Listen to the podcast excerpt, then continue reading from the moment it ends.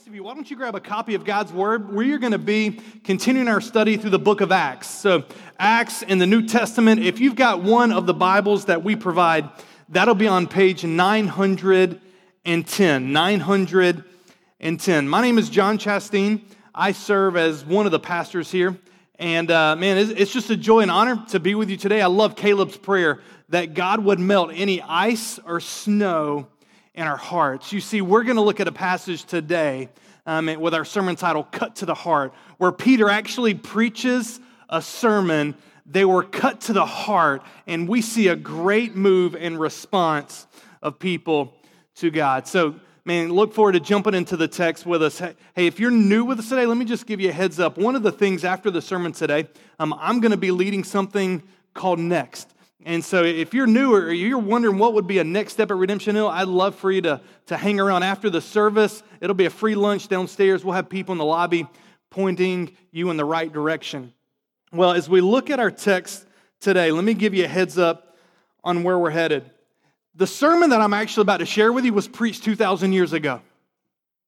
My goal today is not to mess it up. Really, Peter preached this sermon at Pentecost 3,000 people got saved. Now, don't hold it against me if, you know, don't, don't measure my preaching, you know, up with, up with Peter's. There was a special work going on of the Spirit. But here's what I am praying for today I'm praying that there might at least be one person like we see respond here in Acts 2 that steps into eternal life today. Could this be the day that you respond and your eternity is forever changed. So let's, let's see here in Acts 2 what Peter, um, what he does and where we're heading after today. So what I want you to see off the bat before we jump in and read, Peter actually covers four texts in the Old Testament. He, he looks at a passage in Joel. He looks at two explicit passages in the Psalms. He alludes to one other. So here's the deal. My, my, what I'm doing today, I'm actually preaching about, I'm preaching over five texts. I'm covering Acts, and then I'm covering all of these texts here for you. So just know that, hey, you're getting a five for one bonus today. We got five sermons. We're going to throw it into one. The other thing that we see when we look at um, with what Peter was doing is it doesn't tell us like what time limit he had for this sermon. Um, what we do see is we see a great response. Here's the deal I do have a time limit. I've got roughly 40 minutes to go through this sermon. And so here's where we're after today. There, just like put your seatbelt on, get ready to learn. My goal is to walk through this text. We're going to explain it, and then we're going to say, all right, God, what does it look like for each of us to respond to what you are doing in your word. You guys ready? All right, let's go. Let's jump in. Last week, Tanner covered Pentecost. Acts chapter 2, the very beginning. Jesus, who had just spent time with his disciples, he said, You wait here. The Father's going to send the Spirit. But, and then you're going to be my witnesses to the ends of the earth. But you wait until the Father sends the Spirit. And Acts 2 1, we start seeing they're together in the upper room, about 120 of them. They're praying, they're seeking God, and the Spirit of God is just poured out. And it says, and it rested on them like tongues, and they began to speak in languages, different languages, as tongues. They were speaking the mighty works of God as we continue on in Acts 2, verse 5, it says, Now, as they were speaking these tongues and the mighty works of God, there were people scattered, had come to Jerusalem as far away as Rome. And what they're doing is they're hearing in their own languages the mighty works of God being proclaimed through this, the, uh, the pouring out of the Spirit on this 120. Like miraculous. This doesn't just happen. This can only be explained through the work of the Spirit of God. They're speaking, somebody else in a different language is hearing it in their own language. And so the, there are many in the crowd, and you see their response here in Acts chapter 2, verse 12. And it says, And they were all amazed and perplexed, saying to one another, What does this mean? But others mocking said, they are filled with new wine. This is the launching point. for Peter's sermon. We see this in verse 14. Look at verse 14. It says, But Peter, standing with the 11 apostles, he lifted up his voice and he addressed them Men of Judea and all who dwell in Jerusalem, let this be known to you and give ear to my words. In other words, you need to pay attention to what I'm about to say. I'm going to explain what's going on here, and what I tell you may forever change your life. He says this in verse 15 These people are not drunk as you suppose, as you assume based on their actions. Here's why. Point number one it's, it's only the third hour of the day. What time was it? It was 9 a.m. You look in your Bible, it gives you a little footnote. Hey, that was it was 9 a.m. They're not drunk. Peter says there is a better explanation. He continues on in verse 16, but this is what was uttered through the prophet Joel. Here's what's going on. Peter's first argument to explain what this, this miraculous scene that was going on, he says this The Old Testament promised the pouring out of the Spirit, that which you witness this day. And what he does through in, in Acts 2 17, all the way through verse 21, he goes back and he reads from the prophet Joel. Joel was a prophet in the Old Testament, he was one of the minor prophets. And, and usually the message of the prophets went like this You've sinned, you've rebelled against God, and as a result, there's judgment coming. And judgment would have come in various different forms. The ultimate judgment on Israel in the Old Testament was the exile. They were actually kicked out of the promised land. But in all of these prophets, even as they were looking upon the judgment that was happening, they were looking beyond and offering a hope of something that God was going to do in the days to come. That's what makes Joel relevant for us today. And that's why Peter uses this as the first text in his sermon here at Pentecost. Let's read what he says here in Acts 17. This is, this is almost just a word for word quote from Joel 2, verses 28 and 32. He says this, quoting from Joel, and in the last days it shall be, God declares, that I will pour out my spirit on all flesh and your sons and your daughters shall prophesy, and your young men shall see visions, and your old men shall dream dreams, even on my male servants and my female servants. In those days I will pour out my spirit, and they shall prophesy. And I will show wonders in the heavens above and signs on the earth below blood and fire and vapor of smoke. The sun shall be turned to darkness, the moon to blood, before the day of the Lord comes, the great and magnificent day. And then he concludes with this And it shall come to pass that everyone who calls upon the name of the Lord shall be saved. Here's what I want to do I want to unpack why Peter gives us this text. He actually just reads it. What, what we're given here by Luke is just the text from Joel, and there's really very little explanation. Peter doesn't offer us the commentary. So I'm going to give you a little bit of a commentary on what was going on here in the text and why, why Peter chose this text from Joel. First of all, we see in Acts 2:17, it starts with this, and in the last days. When you study the Old Testament, you see this reference, as I told you, the prophets, they looked forward to something that was called the last days. It was a time down the road where God and all of his promises would be completed and they would be fulfilled.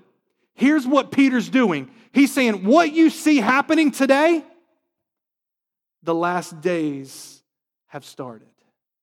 They have begun. The last days are upon us. In fact, the clock is ticking. And in the last days it shall be, God declares, that I will pour out my spirit on all flesh. You see, there are a couple of key texts in the Old Testament that, that this Joel prophecy was even connected with.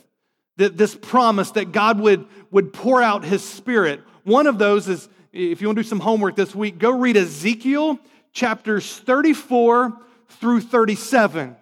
You're going to see a parallel, another prophet who's looking forward to the days to come where God was going to pour out his spirit. Another one is Jeremiah chapter 31. You can look at verses 31 through 33. There, he doesn't explicitly mention the Spirit, but he talks about this new covenant. And he talks about he's going to put his law and he's going to write it on their hearts. There's something in our hearts that God is going to do. Another one is Isaiah chapter 32, verse 15. Why do I mention all of that? This wasn't just some isolated text that Peter goes to. As you look at the prophets, you see many of them looking forward to these last days. And, and one of the promises was that God would do a new work in relation to the Holy Spirit. Joel says that God will pour out his spirit on all flesh. And what's unique about what's happening in Acts 2 and what was promised in Joel 2 is that this distribution of the Spirit crosses all boundaries. You see that? Look at the text here in Acts, quoting Joel. What's he say? Your sons and your daughters shall prophesy. What boundary is it crossing? male or female, all genders. You see this work of the Spirit that it's going to move. And you know what? Who is here in Acts 2? Is it just male? No, they, were women. Go back to chapter 1 and you'll see um, with the men there and the apostles, you have um, the women and Mary, the mother of Jesus. They're there. So, like, uh, uh, among this crowd of 120 where the Spirit of God's being poured out and they're speaking in tongues, there's women who are prophesying. And, and what Peter does, he sees in this text the relationship between prophesy and speaking in tongues, and that's the connection. He says, What you hear, the speaking in tongues, they're proclaiming, they're prophesying the mighty works of God. That's what Joel spoke of. And so the boundary of the pouring out of the Spirit, it crosses all genders, it also crosses all ages and generations. And your young men shall see visions, and your old men shall dream dreams. It crosses all gender, it crosses all ages, and it crosses all social classes. Look at this next statement. Even on my male servants and my female servants. In those days I will pour out my spirit, and they shall prophesy. Even the lowest of classes will experience the blessing of the pouring out of the Spirit of God. Look, you may be here today and you may think you're a nobody.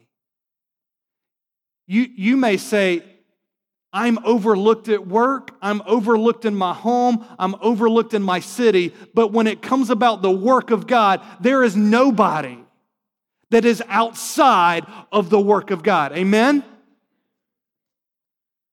And look around today. We see evidence of this in our church today.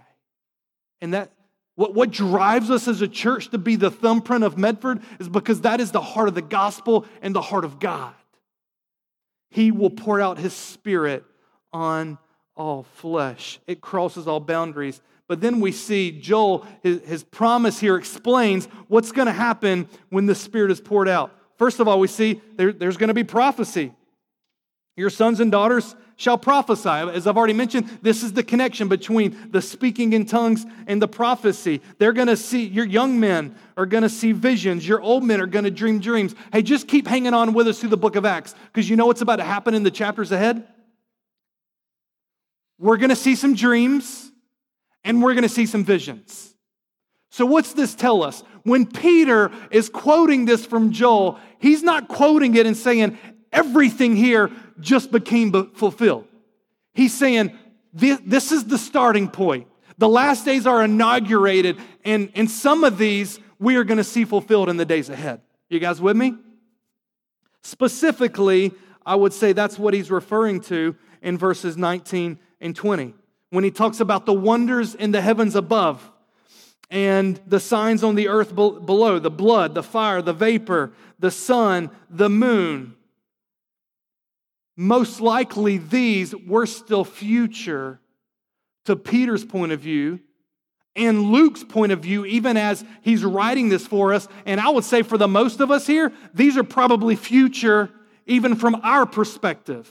You could go read through the book of Revelation, and, and when it talks about the day of the Lord, like we're in the last days, but we're looking forward to the second coming of Christ, the return of Christ. There in the days ahead, some descriptions in Revelation that match this blood, this fire, this vapor of smoke. So I would just say those verses were included here, and, but we're not the primary focus for Peter. He doesn't explain them for us, but, but this is part of the reason why he continues the quote from Joel. Look at verse 21. This quote from Joel ends with this And it shall come to pass that everyone who calls upon the name of the Lord shall be saved. You guys probably read, you may read it like, like, duh, like, this is what we talk about when we talk about the gospel, like anybody, everyone who calls on. But l- let me just highlight something for you that was significant for Peter and would have just jumped off the page here for the early readers. In the Old Testament, who is the Lord?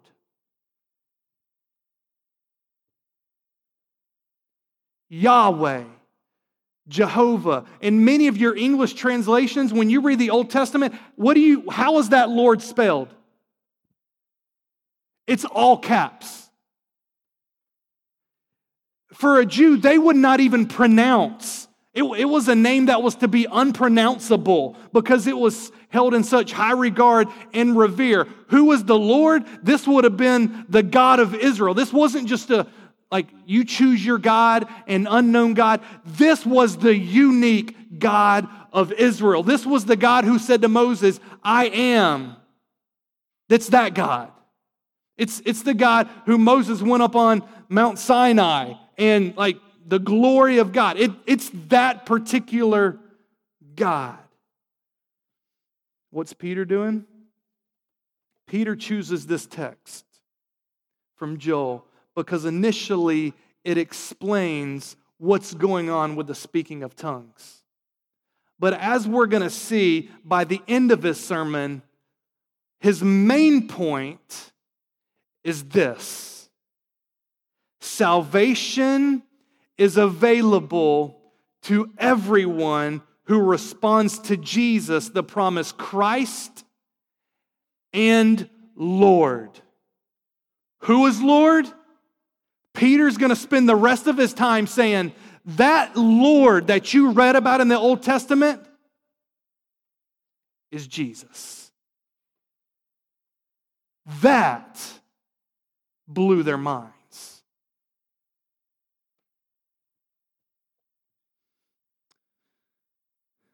So let's continue. We see the first explanation of what's going on, the Old Testament promised, and it spoke of this pouring out of the Spirit.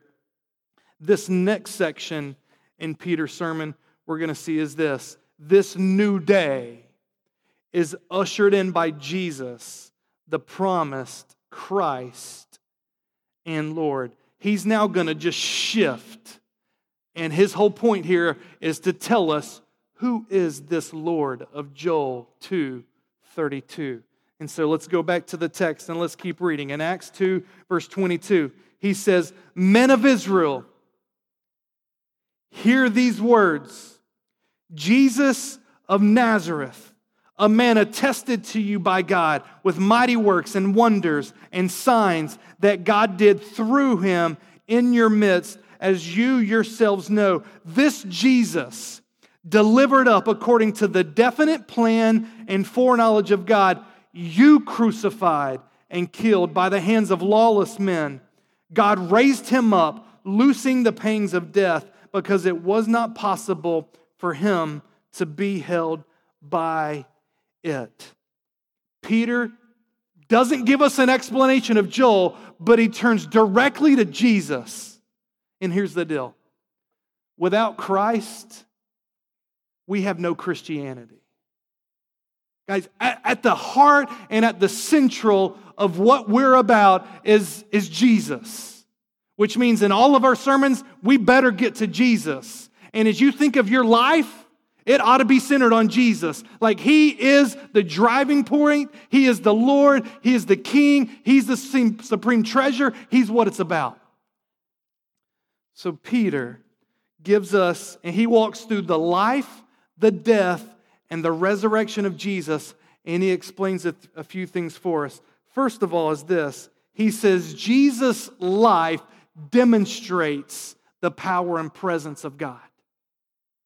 How are you going to argue that this Jesus is the Lord? Well, look at his life. What else would you say about him? He says this he, Jesus of Nazareth, a man of tested you by God, mighty works wonders, signs God did through him in your midst, as you yourselves know. They would have all been there. Look, this is just, you know, a month or so after the death of Christ. All these people would have known this is the Jesus who healed the blind, the lame, raised the dead, turned the water into the wine, the feeding of the 5,000. Yes, like there was no question there was something special about who Jesus is. Peter is saying that Jesus, the reason he did all these things, it's telling us about who he is. It's telling us about his identity. Jesus is this Lord. Second, he goes on to his death. In other words, okay, if you're going to convince me that Jesus is Lord, uh, this death seems to be like a problem. He says, no, it's not. Look at what he says, verse 23. This Jesus delivered up according to the definite plan and foreknowledge of God. Hey guys, you hear me? This Jesus that was just killed, that was no accident. In fact, it was the definite, predetermined plan of God. Now, this is what will just blow your mind. God, who hates death, sent his son to die. But in the very next phrase, who's guilty of his death? You. This Jesus, delivered up according to the plan of God, you crucified and killed by the hands of lawless men. If you jump forward a page to chapter 4, he gives us specifically who he's talking about. In chapter 4, verse 27, he says, For truly in this city there were gathered together against your holy servant Jesus, whom you anointed, both Herod and Pontius Pilate, along with the Gentiles and the people of Israel. Who were guilty for his death? The Israelites, the Jews who said, Crucify him. Herod, Pontius Pilate, and all the Gentiles who carried it out. But get this. I'll give you a little theology today because this is a key text for us thinking about the, the sovereignty of God and the responsibility of man. And we affirm at Redemption Hill God is completely sovereign Actually, let me just read it from our statement of faith. I've got it up here. When in our statement of faith on providence, it says this God from eternity decrees or permits all things that come to pass and perpetually upholds, directs, and governs all creatures and all events. Pause. He is completely sovereign. You guys see that? But, yet, so as not in any way to be the author or approval of sin, nor to destroy the free will and responsibility of intelligent creatures. God is completely sovereign. Who killed Jesus? Human responsibility. The, This is what we would call a compatibilist approach between the sovereignty of God and responsibility of man. And if you think, think about it long enough, it'll just blow your mind. In other words, there is some mystery here, but here's the point Scripture clearly affirms both. And so that's what we want to do.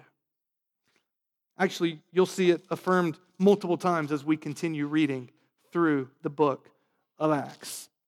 So we see Jesus' death was about the definite plan and, and foreknowledge of God. The third thing Peter highlights is his resurrection. Verse 24 God raised him up, loosing the pangs of death because it was not possible for him to be held by it. What does loosing the pangs of death, death means? It, it basically means he's putting an end to the agony of death. There, there's language here similar to that of childbirth. One commentator even notes this it says, The abyss can no more hold the Redeemer than a pregnant woman can hold the child in her body. Jesus could not be held by the strings of death because of the power, the promise, and the purpose of God. In other words, the resurrection displays God's power over death. Jesus is the first fruit of the resurrection from the dead. The one thing that as we follow him, we will also taste one day. He is the great hope of eternal life because he is alive. And it's the resurrection that completely changed everything for these apostles. I'll come back to that point here in a second. So he, we've gone from Joel 2 to ending with this everyone who calls on the name of the Lord, and then Peter launching into, hey, let me tell you about Jesus, the life, death, and resurrection. Now, here's what he's going to do he's going to give us two explicit Old Testament passages and one strong allusion to give, to give confidence of what he's teaching us about. The first one is this it's Psalm 16, verses 8 through 11. He starts in verse 25. And in verse 25, he says, For David says concerning him, that he's now going to the Old Testament. And here's the cool part, guys. This is why I love this. He wasn't preaching from the same, he didn't have half of the Bible that I've got. He didn't have the New Testament. The spirit of prophecy was actually forming it. What was his Bible? When you hear this, the scriptures, it was the Old Testament. He's standing there with the Old Testament trying to convince them about Jesus. And so well, that's what he's doing. He, he's just going to go and say, All right, let's go through the Old Testament. And I'm going to tell you that the Old Testament is not like plan A, it failed, and now New Testament plan B. It's plan A, and it's preparing us for what we're experiencing right here. And so, Psalm 16, he starts. We see here it being read in Acts uh, 225. I saw the Lord, this is David. I saw the Lord always before me, for he is at my right hand that I may not be shaken. Therefore, my heart was glad, my tongue rejoiced, my flesh also will dwell in hope, for you will not abandon my soul to Hades, or let your Holy One see corruption. You have made known to me the paths of life. You will make me full of gladness with your presence. Now, let me pause here for a second. The good news about this one is Peter does give us a little bit of explanation on the back end. I'll look at his explanation in a second, but I just want to highlight. So, this would have been a Psalm of David. And I mean, there's a lot of good here. I love Psalm 16. We actually preached through it just this uh, past year as we did a series through the Psalms. It talks about the presence of God and its work in our lives. What does the presence of God do? It gives us confidence. It gives us a heart that is glad. It helps us to rejoice. But what Peter latches onto is what we see here in verses 20 in verse 27. For you will not abandon my soul. Imagine David. David's crying out, You will not abandon my soul to Hades. Hades was the um, is, is the Greek equivalent of Sheol. Now, it could sometimes refer to hell, but, but in this instance, and in most instances, it just referred to the general place of the dead. So he's not saying you, you're going to abandon my soul to hell. It's just like, like when you die, the place of the dead, like that, that's what he's referring to. Peter sees in that, you will not abandon my soul to Hades or let your Holy One see corruption. This Holy One here is singular. He's not saying, and, all holy people, Peter's looking at this and he says, David's, David's talking about a person, a holy one, whom there will be no corruption. And so let's look at his explanation now in verse 29. He says, Brothers, I may say to you with confidence about the patriarch, about the forefather David. He both died and was buried, and his tomb is with us to this day. How, was some, how, how did God fulfill Psalm 16 to David? He died, he was put in the ground. Hey, and by the way, you can go like go check out his grave. It's still with us today. You know, he hasn't risen from the dead. There's his grave. Verse 30. Being therefore a prophet, and knowing that God had swore with an oath to him that he would set one of his descendants on his throne, he foresaw and spoke about the resurrection of the Christ, that he was not abandoned to Hades, nor did his flesh see corruption. Wow. There's an allusion here to Psalm 132. I'm just I'm gonna, gonna, gonna step back and then I'll tie it all together. In verse 30, it says, Being therefore a prophet and knowing that God had swore with an oath. When did God swear with an oath to David? Well, Psalm 132, verses 11 through 12, says this The Lord swore, hey, look, there's the language, to David a sure oath from which he will not turn back. And this was the this is what was, was sworn to him one of the sons of your body I will set on your throne. If your sons keep my covenant, my testimonies that I shall teach them, their sons also forever shall sit on your throne. What was the promise made to David? We refer to this as the Davidic covenant. The other background is you can go read 1 Chronicles 17 or 2 Samuel chapter 7, verses 12 through 16. It's this promise that God says to David, there's going to be a descendant, one of your offspring, and he is going to reign on your throne forever. So get this David, knowing that God was already promising things way down the road, Peter says, here's what's going on in this psalm. David's not talking about himself. David's looking to the David to come Jesus, son of David. He's looking to that one. There was going to be a holy one that God would provide, and that person would not taste decay or corruption. All right, let me tie a few things together now. In verse 31, it says, he foresaw and spoke about the resurrection of, what's the word there? Christ. Very, very first time in the book of Acts, this word shows up.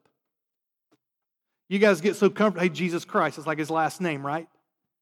What do you know about this word Christ? I told you to get ready. Like, this is like, we're, we're learning today. This is, like, and I'm helping explain because the Jews there who would have known the Old Testament and like think like light bulbs are going off when, when he's going through this. They would have known Christ. Another translation would be either the Messiah or the anointed one. This is what the Old Testament spoke of. You could go to Psalms 1 and 2. It talks about this anointed one, this promised one. We could read through the prophets. It's looking forward. God is going to send his Messiah. What does Peter now say? Peter says when David's writing this psalm, he's looking forward to the Messiah, to the Christ, to the resurrection of the Christ. David died, and his tomb is still with us. Not so with Jesus. Jesus is alive.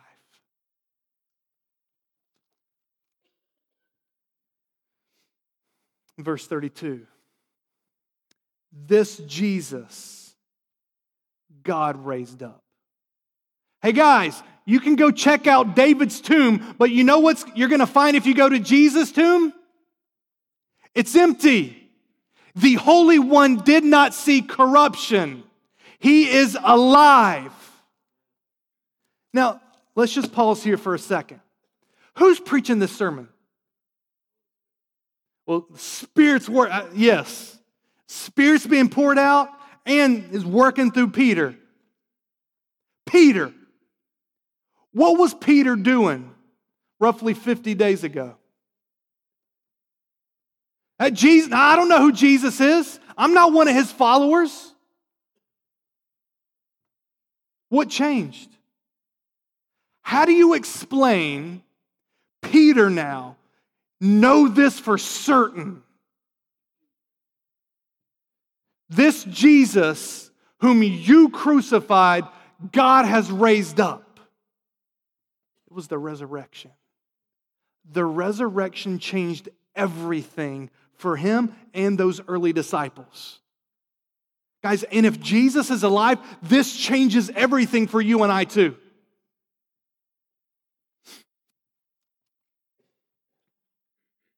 So here's a summary of the argument so far. I got to pick up my speed.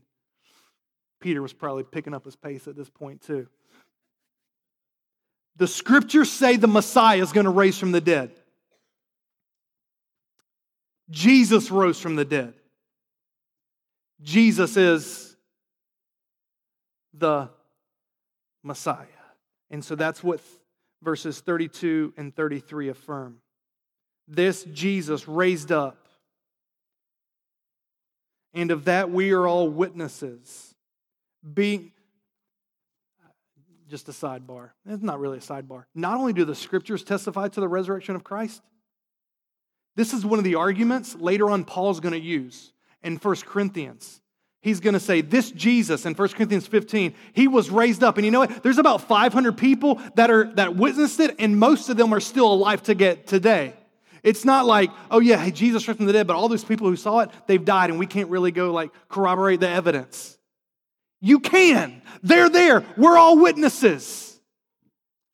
And then verse 33 being therefore exalted at the right hand of God, and having received from the Father the promise of the Holy Spirit, he has poured out this that you yourselves are seeing and hearing.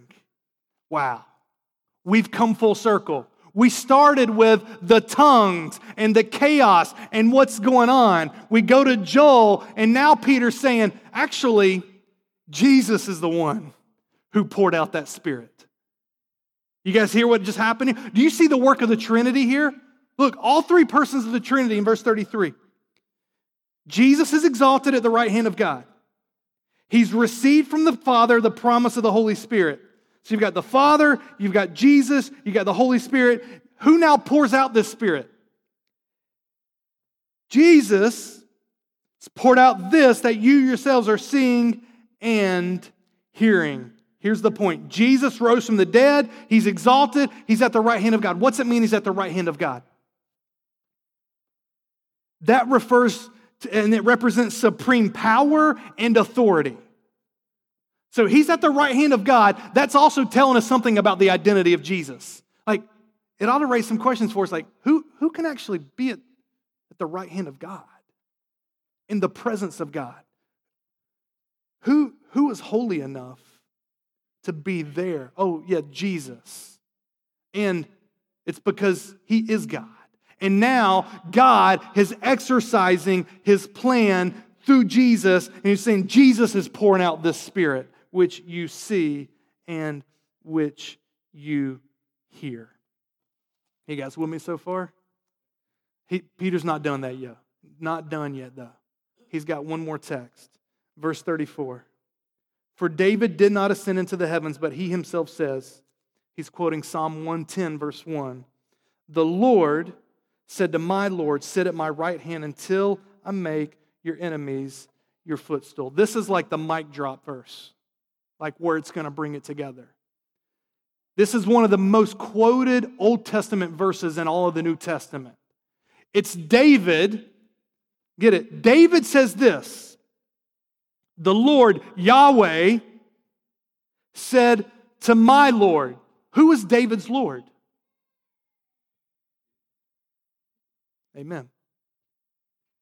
So you got somebody who's higher than David, and the Lord is saying to that person, Sit at my right hand. Clearly, the disciples are looking back and they're saying, This was telling us to look forward to one who was to come, who would sit at the right hand of God. And so then we have the mic drop, like final purpose statement from Peter who says this, verse 36 Let all the house of Israel therefore know for certain that God has made Jesus both Lord and Christ.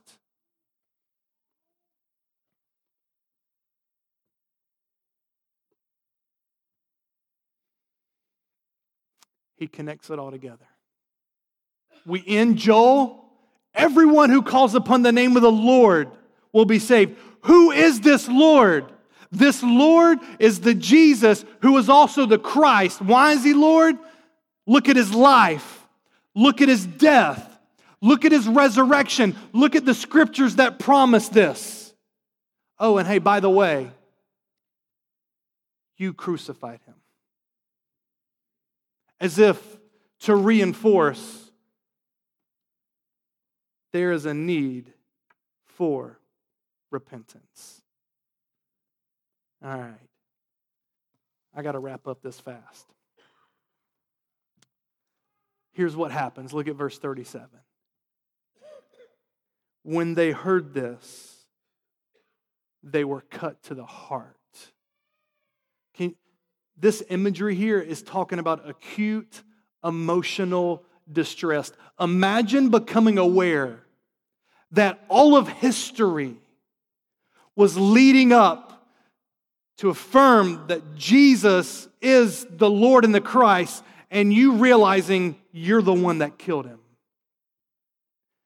Instead of falling at your knees and worshiping and honoring him, you killed him. Hell, but by the way, this is, was part of the plan of God. Let's not forget that part. They were cut to the heart, and they said to Peter and the rest of the apostles, Brothers, what should we do? Maybe you're here today. I know we've kind of been doing a lot of explaining, but here's where it gets personal. Everyone who calls upon the name of the Lord will be saved. You know what? I wasn't personally there at the crucifixion of Jesus but I'm just as guilty. And so are you. Because what do we know about the cross of Christ? It, it wasn't just a, a moral example. Jesus on the cross bore the weight of millions of sins. He, that judgment that Joel talked about, Jesus took that judgment. The judgment for sin. We are all sinners. And, and as a result of our sin, from the things we do to our thoughts to our actions, we are accountable to a holy God. And we will all individually one day give an account for that. Peter's preaching a sermon. He's saying this You're all accountable to this God. But there's good news. This is it. Verse 38 And Peter said to them, Repent and be baptized, every one of you, in the name of Jesus Christ, for the forgiveness of your sins, and you will receive the gift of the Holy Spirit. For the promises for you and for your children and for all who are far off, everyone whom the Lord our God calls to himself. And with many other words, and, and those are the other words I don't have time to share with you right now. And with many other words, he bore witness and continued to exhort them and said, Save yourselves from this crooked generation. Be saved. Everyone who calls upon the name of the Lord will be saved. Come to Jesus. So those who received his word were baptized, and there were added that day about 3,000 souls. Repent and be baptized. Repent. Turn. That's what repentance is. Turn from crucifying Jesus to falling on your face and on your knees and submitting to King Jesus. Turn from a hard heart to Jesus to say, Jesus, come and rule and reign in my life. Turn from, I love myself and I have a wonderful plan for my life. Jesus, your kingdom come, your will be done. Who today needs to turn to Jesus to be saved. This is the offer. It, when you repent, when you turn, you can be forgiven. But if you don't repent, you will be left to face the judgment of God for yourself. And so, as those 3,000 saw, th- there's a Savior, and He is the Holy Lord and Christ, the promised one Man, I'm just pleading with you. If you have not turned from your sin to come to Jesus, do it today. Like, why wait? I, I'll be explicit. I've been praying at least one person today says, I'm turning to Jesus and he's my King and Lord. Repent and you'll be forgiven and you will receive the Holy Spirit. This very Spirit that has been poured out that you're witnessing, you can have those same blessings as you repent and come to Jesus. Repent and be baptized. Peter links these really close. And as we continue to study Acts, we're going to see baptism is, is almost always followed with this repentance. We see people repent. Hey, there's some water. What, what keeps me from getting baptized? And for time's sake, I don't have a I don't have time to jump into it today. Here's the deal. Peter doesn't unpack the theological relationship between repentance and water baptism. But when we look at rest of scripture, what do we know about salvation? We know that salvation is through grace alone and faith alone and Christ alone. It is not through works. And so let me just clarify Peter's not saying you've got to be baptized to be forgiven and to receive the Spirit. In, in, other words, water baptism. But the water baptism is the, is the symbol that corresponds to the reality. What happens when you repent? You are washed. Your sin is washed. You are clean. You are forgiven. The symbol is now go public with that. So it's the, the repentance is an inward work of God in us. The baptism is the going public and letting everybody know this is what God's done in my heart. He has cleansed me, and Jesus is my king, and I'm following him. The baptism doesn't make you saved, the baptism just represents what's going on here. So repent, you'll, you'll be forgiven, you'll receive the Spirit, and go public with that and be baptized. You know what else I've been praying? We got a baptism service next week. Some of you need to be baptized. And this, just to make extremely clear, isn't a suggestion, it's a command. Repent and be baptized. Part of this turning and changing is saying, All right, Jesus, whatever you want. Jesus said in the Great Commission, Make disciples of all nations, baptizing them in the name of the Father, Son, the Holy Spirit. It's in His name now. And so the response today for some of you is, I need to turn and trust in Jesus. For others, you're saying, I've trusted in Jesus. I'm saying, well, why haven't you been baptized yet? And this baptism ought to be post repentance. If you come to us at Redemption Hill, we're going to say, hey, have you been baptized by immersion after repenting and placing faith in Christ. It is the, it is the after going public of what's going on in the heart. You do that. You repent, you be baptized. And he's saying, guys, this very spirit is available to all who are near and who are far off.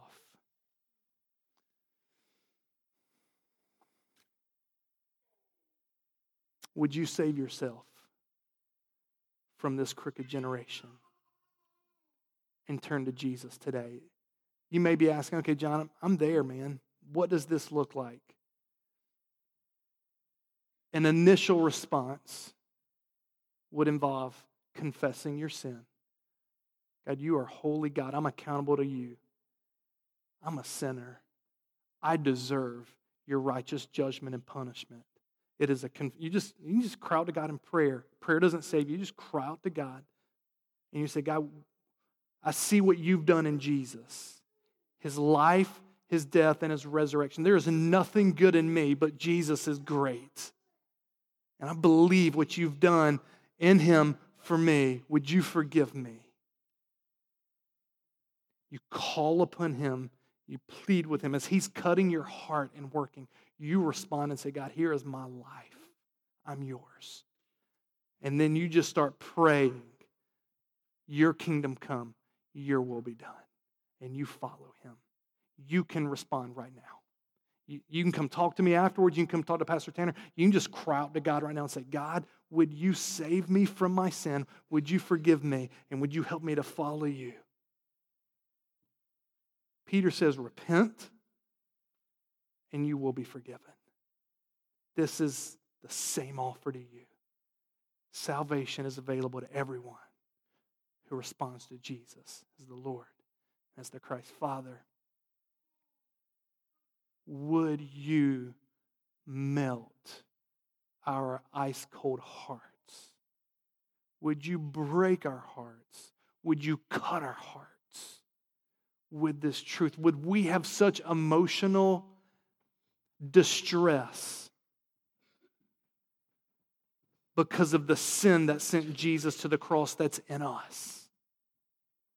That we would respond with repentance and trusting in you. God, would you change us? Would you save us? We pray in Christ's name.